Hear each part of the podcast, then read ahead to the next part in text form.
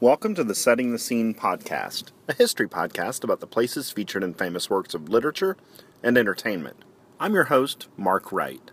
This is episode 2 Dracula's Transylvania. Before I begin the second episode, let me issue a small correction from episode 1 on Romeo and Juliet's Verona. In that episode, I referred to Mercutio as Shakespeare's friend. Of course, he's Romeo's friend, so sorry about that slip of the tongue. Also, I wanted to let you know about one theory of the origins of Romeo and Juliet. I omitted it from the episode of the podcast, uh, and here's why. Some scholars look at one of Shakespeare's patrons as a possible inspiration for the play, and it seems this nobleman wed in secret when the queen refused to bless his union. I didn't include this theory because we have no direct knowledge about what Shakespeare knew of his patron's situation, much less what he thought about it. It's a bit of a stretch to presume this love affair played into the events of the play, especially given that the plot was largely lifted from earlier works. So, with that said, let's turn our attention to a new episode and new setting. We kept on ascending, with occasional periods of quick descent, but in the main always ascending. Suddenly, I became conscious of the fact that the driver was in the act of pulling up the horses in the courtyard of a vast ruined castle from whose tall black windows came no ray of light, and whose broken battlements showed a jagged line against the sky. This quote from the diary of Jonathan Harker welcomes us to one of the spookiest settings in all of fiction Dracula's castle.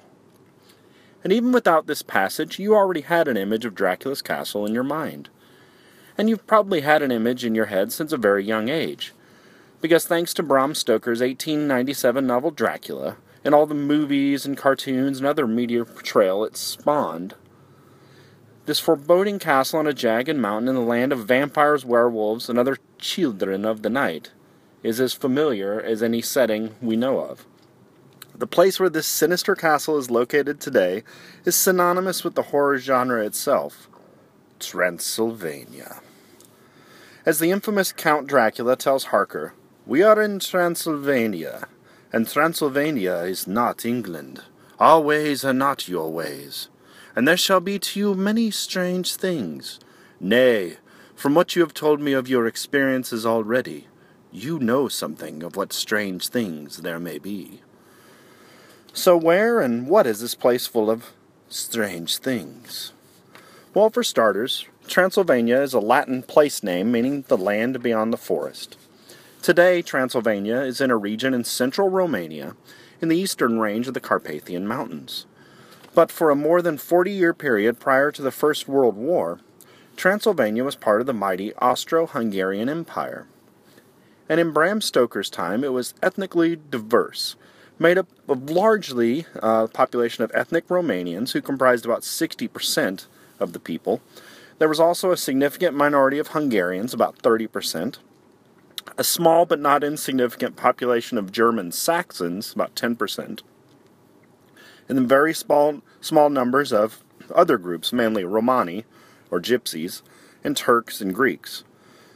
For some reason, Stoker gets these demographics wrong, emphasizing the Hungarians and Saxons and Gypsies, and all but leaving out the Romanians themselves and this is strange, uh, the Romanians were the majority of the population. They spoke a Romance language and traced their lineage to mo- multiple groups, including the Romans themselves and tribal groups like the Dacians, who may be closely related to the Thracians of northern Greece. But Stoker at least recognized that it was a diverse population and not just a homogenous group. Now, when it comes to the lay of the land, the demographics of the place, and its many and varied customs, Stoker relied on what he had read in the British Museum and at libraries across England. That is to say, Stoker never visited Transylvania. Stoker scholar Christopher Frayling contends that Stoker never traveled east of Whitby on the northeast coast of England. Frayling has since corrected himself, noting that technically London is farther east than Whitby, but Whitby is a coastal village, so you get the idea. Stoker never made it east of the British Isles. Indeed, Stoker was born and raised in Dublin, Ireland. He worked in a bureaucratic job there and honed his writing skills as a theater critic for a newspaper. He relocated to London in 1878 with his actress wife, Florence Balcombe, and became the business manager for actor Henry Irving and his Lyceum Theatre. Irving was one of the most renowned actors of his day, and there's a general belief that Stoker created Dracula as a novel that could be easily adapted to the stage, where, of course, Irving could take on the lead role. I'll get back to how Stoker came up with his baddie, the ultimate undead villain of all time, in a bit. But first, I want to explain how an Anglo Irish writer in the very seat of 19th century Western culture hones in on the misty Carpathian Mountains in a very remote part of Central Europe as the setting of his Gothic horror. Now, vampire stories weren't invented in Romania, and Stoker didn't invent vampire stories. These ghoulish figures were already familiar to audiences in England and across the continent. That is to say, you could just as easily set a vampire story in the rugged highlands of Scotland, the idyllic countryside of Austria, or the crowded streets of London as you could in remote Transylvania. And indeed, Dracula begins in Transylvania before shifting scenes to Victorian England. And that shift in scenes shows you the kind of contrast in cultures Stoker may have been going for. This teeming hub, this technologically advanced, rational, modern London versus this backwater of rustic, superstitious, old world ideas that was embodied by Transylvania. As Stoker's protagonist Harker notes, I read that every known superstition in the world is gathered into the horseshoe of the Carpathians, as if it were the center of some sort of imaginative whirlpool. If so, my stay may be very interesting. Very interesting stay. Hm. Turns out that was a massive understatement, wasn't it? Harker found himself the captive of the vampire count and his undead harem of lady vampires, which all sounds awfully fantastical. It's about as fantastical as the travel writings of Emily Gerard, whom Stoker, Stoker almost certainly read and was influenced by. Her essay, Transylvanian Superstitions, was published in 1885, and it plays up on those British notions of the otherness of Transylvania. I'm going to read aloud Gerard's full essay because I think it gives you a striking insight into a Londoner's perceptions of the mysterious Transylvania. But nowhere does the inherent superstition of the Romanian peasant find stronger expression than in his mourning and funeral ceremonies, which are based upon a totally original conception of death. Among the various omens of approaching death are the ungrounded barking of a dog, or the crowing of a black hen. The influence of the latter may, however, be annulled and the catastrophe averted if the bird be put in a sack and carried thrice round the house. Roots dug up from the churchyard on Good Friday are to be given to people in danger of death. If, however, this and other remedies fail to save the doomed man, then he must have a burning candle put into his hand, for it is considered to be the greatest of all misfortunes if a man die without a candle, a favour the Romanian durst not refuse to his most deadly enemy. The corpse must be washed immediately after death, and the dirt, if necessary, scraped off with knives, because the dead man is more likely to find favour with God if he appear before him in a clean state. Then he is attired in his best clothes, in doing which great care must be taken not to tie anything in a knot, for that would disturb his rest. Likewise, he must not be allowed to carry away any particle of iron about his dress, such as buttons, boot nails, etc., for this would assuredly prevent him from reaching paradise, the road to which is long, and is moreover divided off by several tolls or ferries. She continues, To enable the soul to pass through these, a piece of money must be laid in the hand under the pillow or beneath the tongue of the corpse. In the neighborhood of Fogaras, where the ferries or toll bars are supposed to amount to twenty-five, the hair of the defunct is divided into as many plates, and a piece of money secured in each. Likewise, a small provision of needles, pins, thread, etc., are put into the coffin to enable the pilgrim to repair any damage his clothes may receive on the way. The mourning songs, called bossetti, usually performed by paid mourners, are directly addressed to the corpse, and sung into his ear on either side. This is the last attempt made by the survivors to wake the dead man to life, by reminding him of all he is leaving, and urging him to to make a final effort to arouse his dormant faculties. The thought which underlies all these proceedings being that the dead man hears and sees all that goes on around him, and that it only requires the determined effort of a strong will in order to restore elasticity to the stiffened limbs, and cause the torpid blood to flow again within the veins. Again, she continues In many places, two openings, corresponding to the ears of the deceased, are cut out in the wood of the coffin to enable him to hear the songs of mourning, which are sung on either side of him as he is carried to the grave.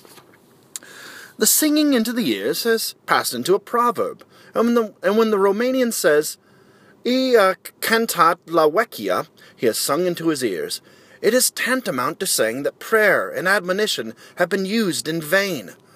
This pomana, or funeral feast, is invariably held after the funeral, for much of the peace of the defunct depends upon the strict observance of this ceremony. At this banquet, all the favorite dishes of the dead man are served, and each guest receives a cake, kolak, and a jug, ulcier, also a wax candle, in his memory. Similar pomanas are repeated after a fortnight, six weeks, and on each anniversary for the next seven years. Also, whenever the defunct has appeared in dream to any member of the family, this likewise calls for another pomana. And when these conditions are not exactly complied with, the soul thus neglected is apt to wander, complaining about the earth, and cannot find rest. These restless spirits, called strigoi, are not malicious, but their appearance bodes no good, and may be regarded as omens of sickness or misfortune. More decidedly evil, however, is the vampire, or Nosferatu, in whom every Romanian peasant believes as firmly as he does in heaven or hell. Gerard continues still more. There are two sorts of vampires, living and dead. The living vampire is in general the illegitimate offspring of two illegitimate persons. But even a flawless pedigree will not insure anyone against the intrusion of a vampire into his family vault, since every person killed by a Nosferatu becomes likewise a vampire after death, and will continue to suck the blood of other innocent people till the spirit has been exorcised, either by opening the grave of the person suspected and driving a stake through the corpse, or firing a pistol shot into the coffin. In very obstinate cases, it is further recommended to cut off the head, and replace it in the coffin with the mouth filled with garlic, or to extract the heart and burn it, strewing the ashes over the grave. That such remedies are often resorted to, even in our enlightened days, is a well attested fact, and there are probably few Romanian villages where such has not taken place in the memory of the inhabitants. First cousin to the vampire, the long exploded werewolf of the Germans, is here to be found, lingering yet under the name of the Prikolich. Sometimes it is a dog instead of a wolf, whose form a man has taken either voluntarily or as a penance for his sins. In one of the villages, a story is still told, and believed, of such a man who, driving home from church on Sunday with his wife, suddenly felt that the time for his transformation had come. He therefore gave over the reins to her, and stepped aside into the bushes, where, murmuring the mystic formula, he turned three somersaults over a ditch. Soon after this, the woman, waiting in vain for her husband, was attacked by a furious dog, which rushed, barking, out of the bushes and succeeded in biting her severely, as well as tearing her dress. When, an hour later, this woman reached home alone. She was met by her husband, who advanced smiling to meet her. But between his teeth she caught sight of the shreds of her dress, which had been bitten out by the dog, and the horror of the discovery caused her to faint away. Another man used gravely to assert that for more than five years he had gone about in the form of a wolf, leading on a troop of these animals, till a hunter, in striking off his head, restored him to his natural shape. A French traveller relates an instance of a harmless botanist, who, while collecting herbs on a hillside, in a crouching attitude, was observed by some peasants at a distance, and taken for a wolf. Before they had time to reach him, however, he had risen to his feet and disclosed himself in the form of a man. But this, in the minds of the Romanians, who now regarded him as an aggravated case of wolf, was but additional motive for attacking him. They were quite sure that he must be a Prikolich, for only such could change his shape in such an unaccountable manner. And in another minute they were all in full cry after the wretched victim of science, who might have fared badly indeed had he not appeared to gain a carriage on the high road before his pursuers came up.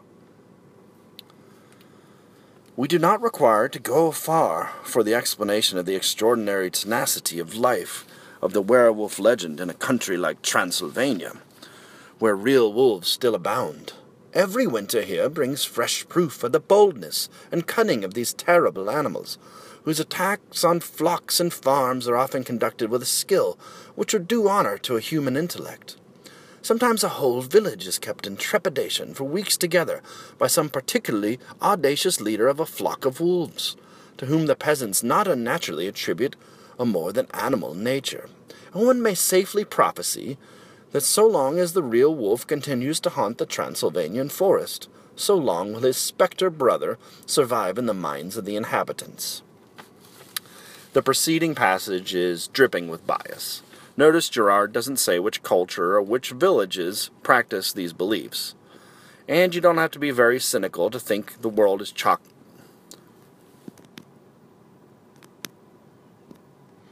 The work, rather, is chock full of embellishment. But if you're Stoker reading this, your imagination is filled with vivid images of the undead. And how about the leader of the undead, Count Dracula? According to Frayling, Stoker, while in Whitby in northeast England, discovered a book in the town library called An Account of the Principalities of Wallachia and Moldavia. The book was written by William Wilkinson in 1820 and talks about the real Dracula, Vlad Tepes, aka Vlad the Impaler.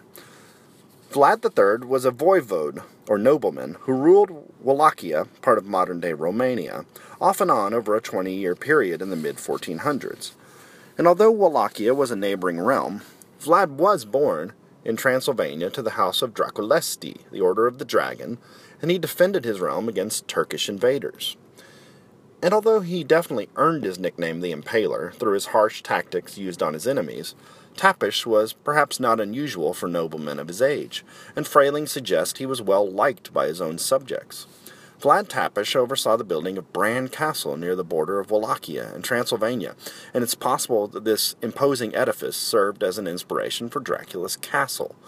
But unlike the name Dracula, which means devil in the Romanian language, the real life Vlad wasn't any more of a devil than other 15th century warrior princes. Still, it's apparent Stoker used this historical figure as a jumping off point for creating the fiendish vampire Count Dracula. But little did Stoker realize he was creating one of the most popular villains, other than maybe Darth Vader, of all time. And Dracula came to great popularity in part because of the 1931 movie Dracula, starring Bela Lugosi as the Count.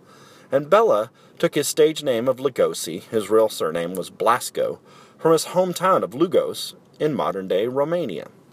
And Romania today is perfectly willing to accommodate tourists hoping to see the spooky realm of the Count you can take Harker's journey through the town of Bistritz into the Borgo Pass, where he got into the mysterious carriage up to whisk him away to Dracula's castle. Now, any visitor to Transylvania will notice lush greenery. It wasn't called the land beyond the forest for nothing. And some impressive mountain terrains are there, but nothing quite as rugged and foreboding as what Stoker described. And if you take the mountain road to the place where Dracula's castle should be, you'll find exactly what you're looking for the Castle Dracula Hotel. But don't get too excited. It was built in the 1980s to uh, serve Dracula uh, tourists uh, who uh, expected to find something Dracula related at the site described in the novel. And in uh, 2013, the Romanian Federation of Tourism and Service Employers um, released a press release that talks about welcoming Dracula themed tourism. Transylvania can now finally become a tourism destination internationally renowned, with the benefit not only to the tourism in the region, but to our economy in general, to be huge. The local authorities in six counties in Transylvania could develop, by using European funds, a regional project dubbed Dracula. Following a proposal of the mayor in Targu Mureș, central Romania, the Dracula brand existed for a long time. We only need to exploit it and wrap it properly, and then sell it in a modern manner. So even now, Dracula still draws unsuspecting Jonathan Harkers into the wilds of Transylvania. But the tourism board certainly hopes you enjoy your stay considerably more than Stoker's protagonist did. Of course, Stoker never got to fully enjoy his work. He died in 1912 and was memorialized as a friend and employee of Henry Irving. And, oh, by the way, they mentioned as an aside that he'd written 19 books. As for Stoker's Transylvania, it continues to symbolize any foreboding, spooky place. The Simpsons brilliant, brilliantly spoofed the Francis Ford Coppola film Bram Stoker's Dracula in one of its Treehouse of Horror Halloween specials. Homer's autocratic boss, Mr. Burns, plays the vampire in this silly send up of the film. As they approach the castle, Homer tells his family, It sure was nice of Mr. Burns to invite us for a midnight dinner at his country house in Pennsylvania. Pennsylvania, of course, means Penn's Woods, but some people have chosen to focus on the Vania part of the name. There's a popular video game series about a vampire hunter and his descendants, and it's called Castlevania. No matter what you call it, we all know what Dracula's castle is supposed to look like. At least we think we do, and we have Bram Stoker to thank for that. So I hope you've enjoyed this episode of the Setting the Scene podcast. Next time, we'll journey to, of all the places and all the gin joints in all the world, North Africa, to the famous setting of a movie from 1942. Until then, thanks for listening.